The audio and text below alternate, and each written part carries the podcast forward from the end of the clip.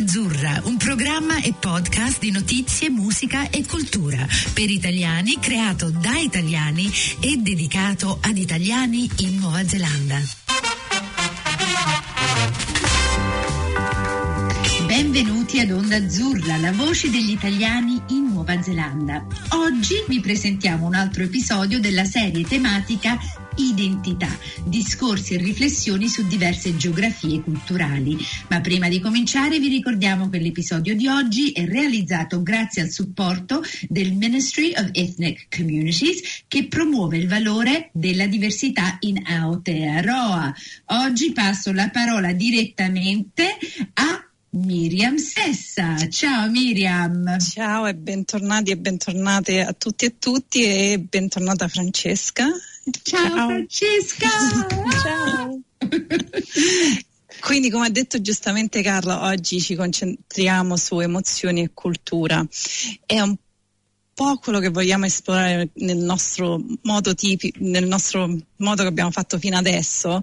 È creare un po' una, un, una discussione intorno a delle tematiche su perché parlare di cultura e emozioni, eh, migrazione ed emozioni e poi magari anche qualcosa su bilinguismo e i bambini ed emozioni e cultura. Che ne, che ne dite?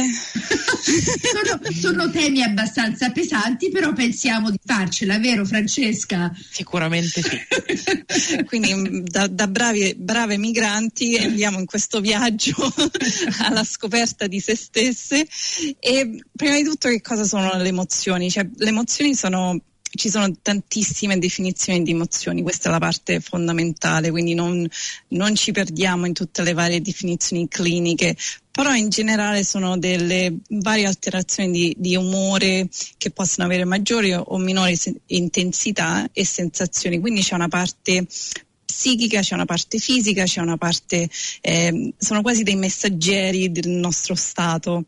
Mm. E spesso sì, la parte principale è che le emozioni derivano da chi siamo noi come individui che incontra il nostro contesto familiare e tramite quell'interazione impariamo noi a capirci come individui e la nostra famiglia o il contesto in cui siamo, cresciamo ci riflette la nostra realtà. E tramite questo poi c'è una struttura psichica che, che si sviluppa e all'interno di questa struttura psichica ovviamente è il contesto più ampio della famiglia che è quella culturale. Quindi ovviamente cultura può voler dire una serie di cose, in questo contesto parleremo della cultura italiana che non è una cultura unica, è diversa, ci sono tante sfaccettature.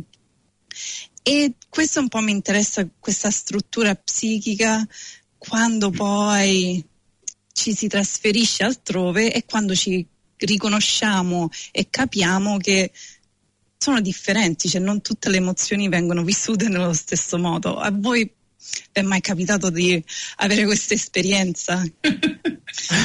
Assolutamente sì. No, non vengono vissute nello stesso modo, non vengono nemmeno lette nello stesso modo da chi assiste alle mm. nostre emozioni. È per mm. quello forse che spesso noi migranti, quando ci ritroviamo, nel nostro caso fra italiani, eh, non è soltanto la lingua che rende ci, ci, mette più a nostro agio, ma è proprio il fatto di riuscire a esprimerci emotivamente in un contesto che, che ci appartiene, nel quale sappiamo che non saremo ehm, capiti male. Giudicati, no? perché, eh. giudicati perché poi spesso no, ehm, diciamo troppo o dimostriamo troppo e quindi può, può mettere qualcuno che, che, non sia italiano in una posizione un po' di, di, di confusione o di, o di, imbarazzo addirittura, no? perché non, non, ci sono gli strumenti poi per fare fronte a quella che è la necessità emotiva della persona che no, rappresenta esteriormente l'emozione e quindi chi è dall'altra parte, non avendo lo stesso contesto di partenza, si ritrova un po', un po perplesso e non, non, sa bene quello che deve fare. E quindi sì, si parla spesso poi per gli italiani dell'oversharing, de, de, de, delle emozioni esagerate, no? la rabbia esagerata, il dolore esagerato e soprattutto per, per chi di noi è emigrato verso un, un contesto un, po' para-anglosassone, diciamo che c'è, un, no? lì si vede molto quando ehm, quella dinamica si crea per cui tu sei esondi questa emotività e, e, loro si un po' si paralizzano. Non so se avete avuto esperienze simili. No, mai, mai. No, guarda, penso che non c'è un italiano in Nuova Zelanda che potrebbe dire che non gli è successo e se c'è sta dicendo una bugia perché noi proprio noi partiamo da un punto latino, espressivo, eh, parliamo ad alta voce. Eh, tocchiamo, che poi ora per esempio in questi tempi con Covid per noi è come essere legati a una sedia, cioè non poter toccare, non poter sbaciucchiare una persona che, a cui vuoi bene.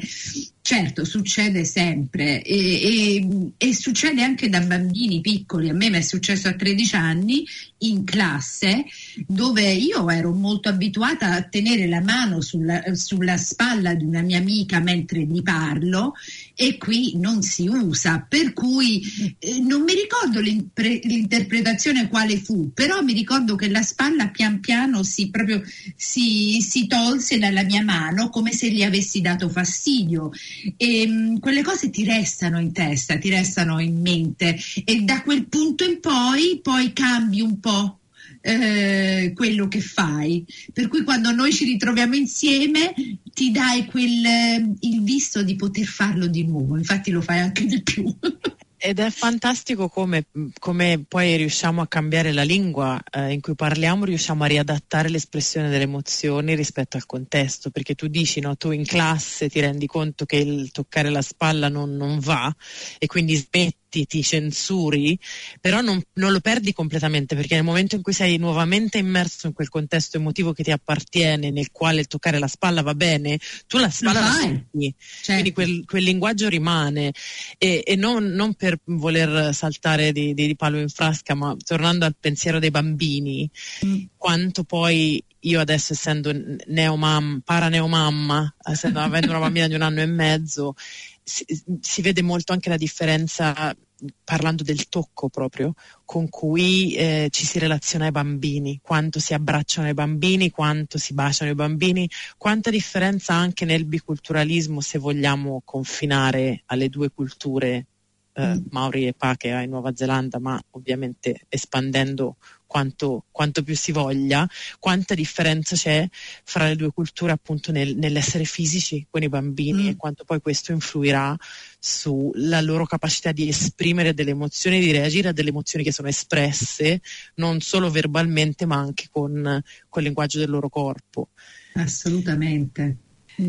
Infatti, secondo me, ehm, mentre parlavate, mi ricordavo anche dei primi anni in cui stavo qua e, e per me la, la, parte principale a livello emotivo era la sensazione di isolamento, cioè di essere sola, più di qualsiasi altra parte del mondo, proprio per, a parte per la fisicità di stare lontana da persone a me care, ma anche per la mancanza di quel, quel tocco, cioè quelle, l'abbracciarsi, sentirsi vicino, ma anche quando facevo delle amicizie nuove non c'era quella stessa intensità emotiva che mi sentivo poi legata all'altro. Quindi secondo me è un po' anche avere queste chiacchiere per se c'è qualcuno che magari ascolta questo podcast prima di arrivare in questo paese e sapere anche quali sono le, le, le, la trasformazione e transizione emotive che avvengono quando ci si sposta in un paese nuovo,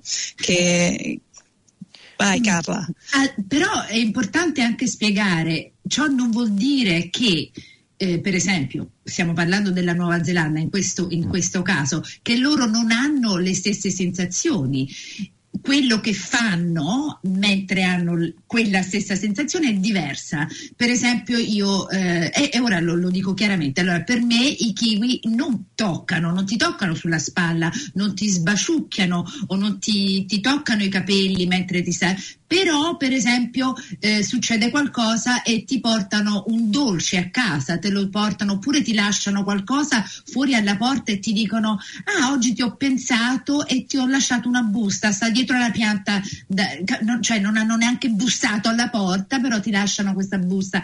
Eh, ci sono divo, diversi modi per cui è importante per un italiano capire che tutti abbiamo gli stessi sentimenti, è, un, è un, solo un modo di, di esprimerci diversamente. Cioè, Assolutamente, infatti ne parlavamo offline in altri momenti, è più quel imparare a capire ehm, sia a livello emotivo che nel nella fisicità quello che stanno esprimendo, quindi anche pensando a, a situazioni molto diverse come il flirtare che appunto poi raccontarlo non tu, mai.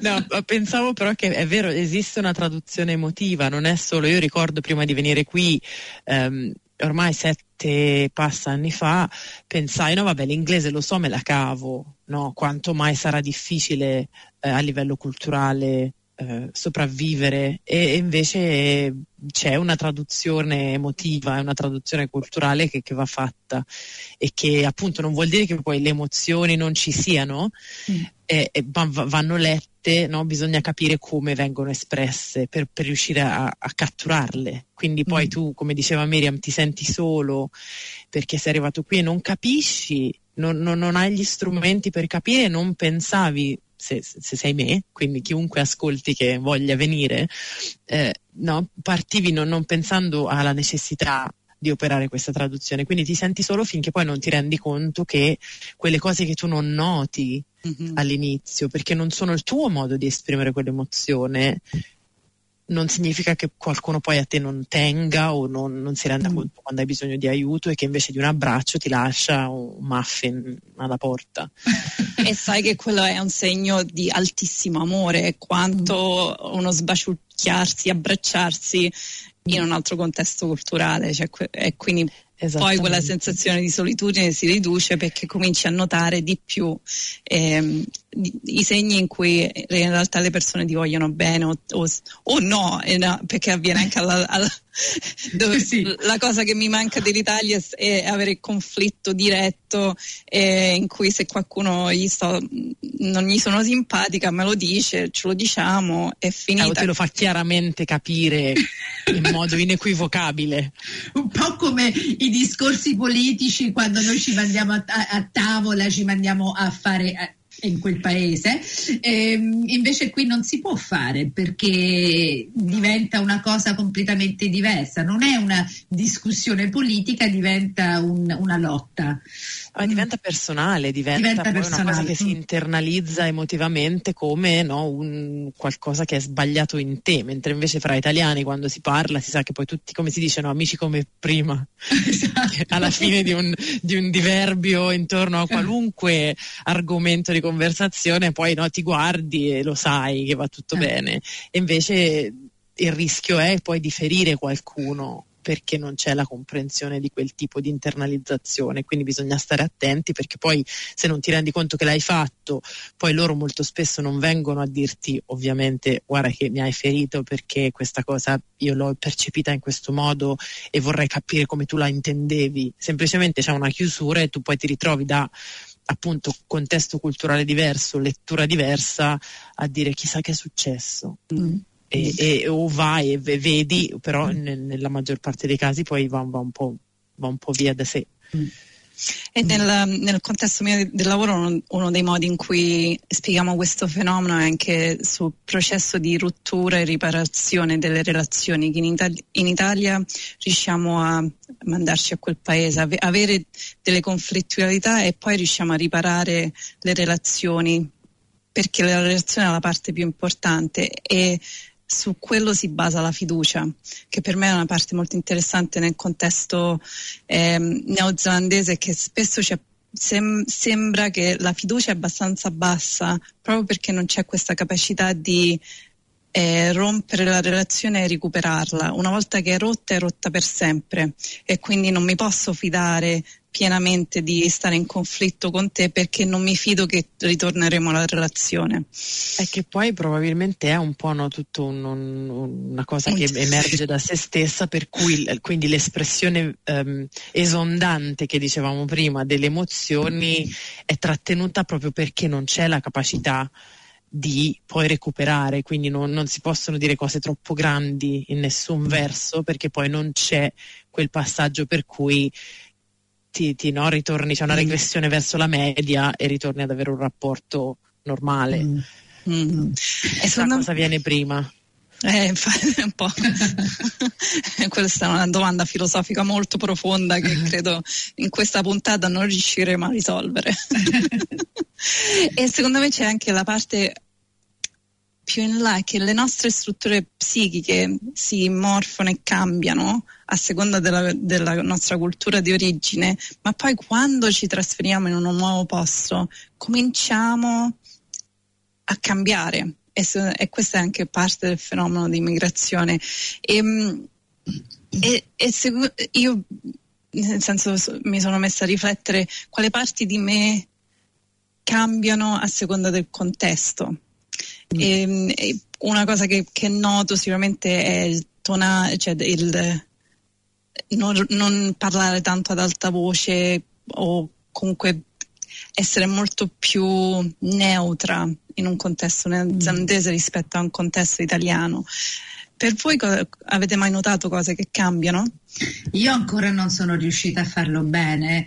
Eh, io dovrei essere molto più riservata però per esempio quando dico le cose le dico. Ridete voi eh? Ridete.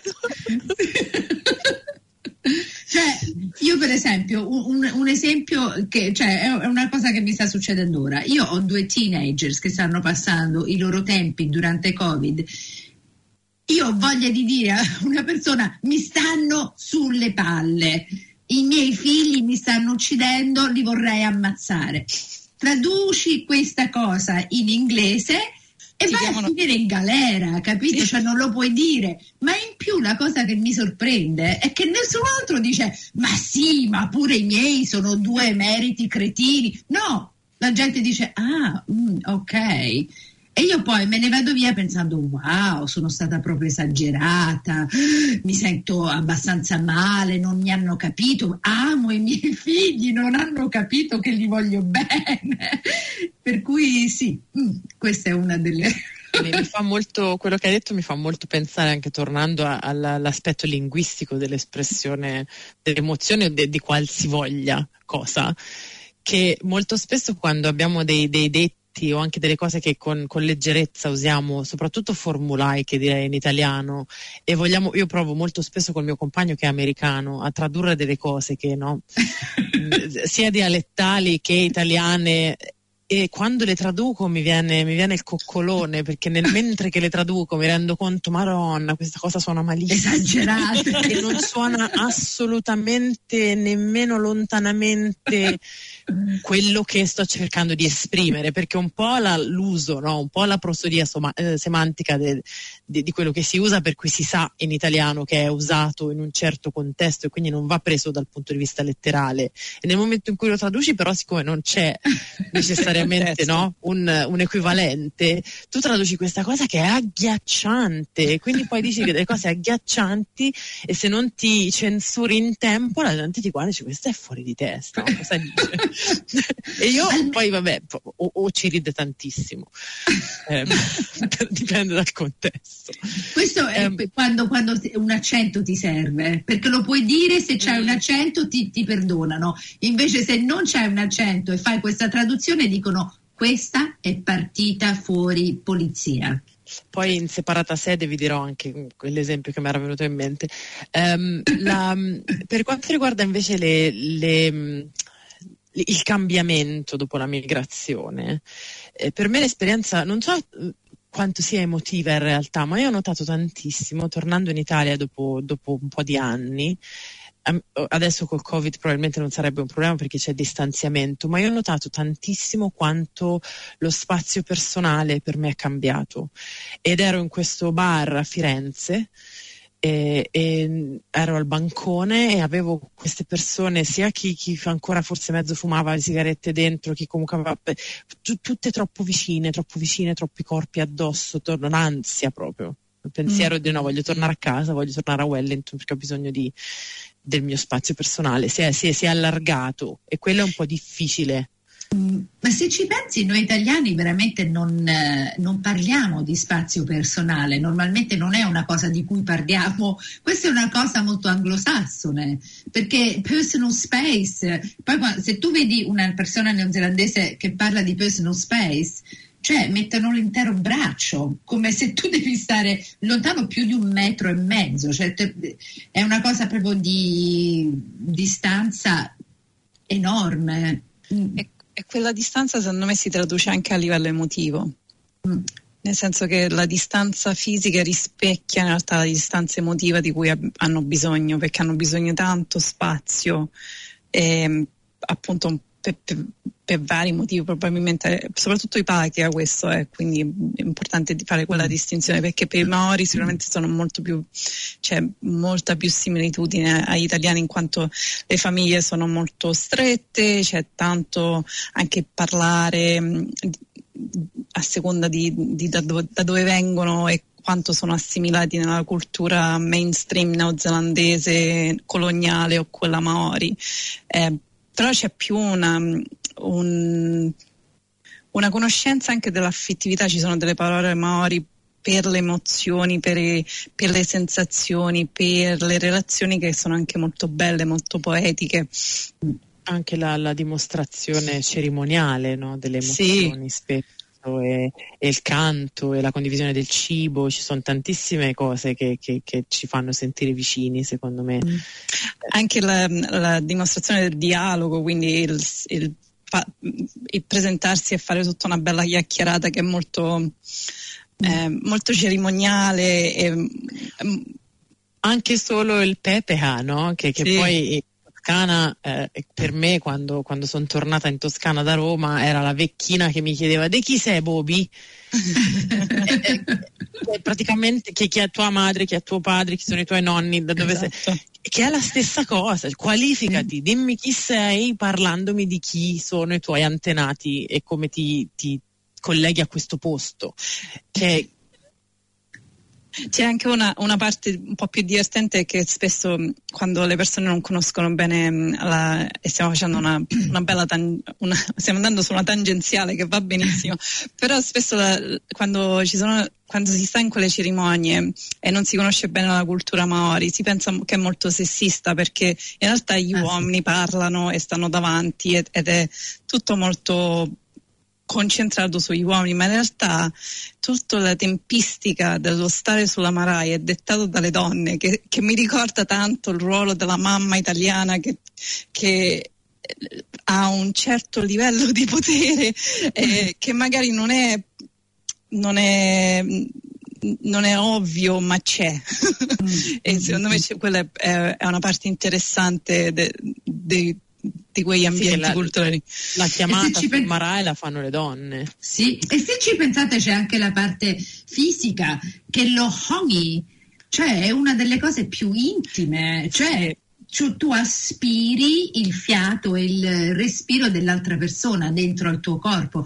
Quello già è proprio un pa- cioè, è, è, pazzesco se pensi che i Mauri sono così, invece gli anglosassoni hanno la, la, il braccio esteso per darti la mano, il hello. e, e mi immagino i, i, primi incontri tra gli inglesi vittoriani e i Maori dove essere...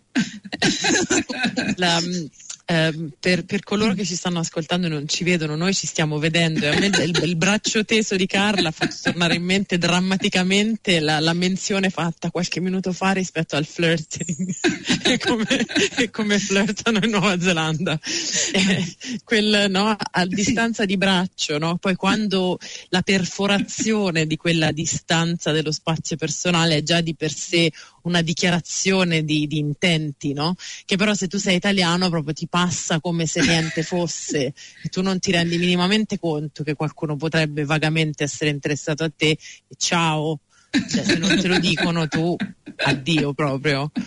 E c'è anche, parlando un po' degli, delle affettività e del flirting, c'è anche tutto un, um, un non dirsi le cose esplicitamente, quindi magari si esce e magari si esce per un po' di tempo e qui non c'è una cultura di dire ah vabbè adesso stiamo insieme, siamo una coppia e di renderlo esplicito, quindi col mio compagno che è neozelandese un po' l'ho dovuto educare nei primi anni su, allora questa cosa neozelandese io non la faccio Mo, parliamo un attimo chi siamo? Siamo una coppia non siamo una coppia che vogliamo fare? E, e lui si è divertito eh, beh stiamo insieme da 12 anni quindi direi. Ha avuto abbastanza io, pazienza. Io ricordo eh, un, un, episodio che ricordo con, con uh, certa ilarità è un uh, seduta a un tavolo al giardino botanico al Rose Garden di, di, Wellington, che c'è un piccolo caffè, piccolo, medio caffè, e seduti, no, prendere il caffè, benissimo, si siede eh, al tavolo accanto al nostro una famiglia, lui, lei e un paio di figli, 4-6 anni, quindi chiaramente insomma un nucleo familiare abbastanza consolidato. E, il, e sia io che, che il mio partner siamo rimasti un po', un po', agghiacciati da questo scambio perché proprio ci è sembrato alieno con lei che a un certo punto chiede a lui in maniera ipereducata che cosa vuole ordinare ma come se fosse una persona che non aveva mai visto prima, per, per noi, no? per, nostro, per, la nostra capacità culturale di esprimere le emozioni. No? Tipo, um, eh, scusami, ma che cosa gradiresti eh, maggiormente da consumare eh, in questo giorno di gioia? E tu dici, Marco, che vuoi? No, e poi il nostro equivalente è quello. Esatto o scegli tu quello in modo che io posso scegliere quello, ok? Fatto. Sì, l'urlo fatto proprio dalla cassa noi, e invece no, questa cosa super, super polite. Noi ci siamo guardati, madonna, cioè proprio siamo rimasti un po' così. E poi ti abitui, ci si abitua a tutto, che poi magari fanno bene loro, eh, perché poi in realtà essere educati col proprio compagno non è mica brutto, non è mica brutto quando fai da mangiare, ti siedi, che qualcuno ti dica oh grazie di aver fatto la cena. No, ti, ti, ci Quanto diciamo grazie per però, noi diciamo grazie per tutto. Io quando torno a Napoli faccio buongiorno, un caffè, grazie, per favore. Uh, sì, allora, sì, grazie, per favore. Questi fanno, uè, voglio, eh, no, che, che volete? Cosa, cosa, vuoi più del caffè? Tro, troppe ah, grazie. Troppe grazie. troppe grazie. Però il, il, rischio che si corre a casa in Italia mm-hmm. spesso, che magari poi ti dai l'abbraccio e magari te lo, no, te lo comunichi in altro modo, però che si perde un po' è il fatto del, de, de, del ringraziare esplicitamente lo sforzo, soprattutto del, del, del compagno compagna che non lavora. Mm. Eh, quando se uno fa la mamma o fa il papà prevalentemente, quindi poi si occupa di tante delle cose di casa, cioè serve un po' no? legittimare lo mm, sforzo. Mm, mm, ho trovato insomma che a me piace molto, quindi adesso ho imparato a ringraziare anche io, che lo davo molto per scontato, con grande amore e grandi abbracci, invece c'è, c'è, del, c'è, c'è un punto.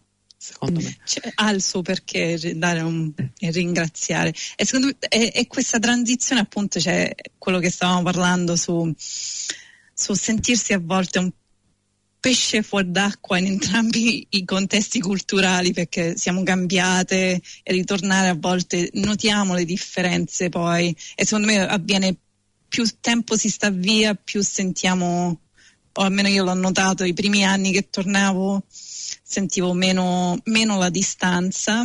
E poi adesso che sono 15 anni ogni volta che torno sento, sento sempre di più che, che ho, ho, delle, ho, una realtà culturale molto diversa rispetto alle persone con cui sono collegate. E come al solito, anche se abbiamo appena iniziato, come al solito abbiamo solo un minuto. Allora, una parola di, di incoraggiamento per chi verrà qui in Nuova Zelanda, e, in modo di farcela, veloce veloce, perché abbiamo 30 secondi. Francesca.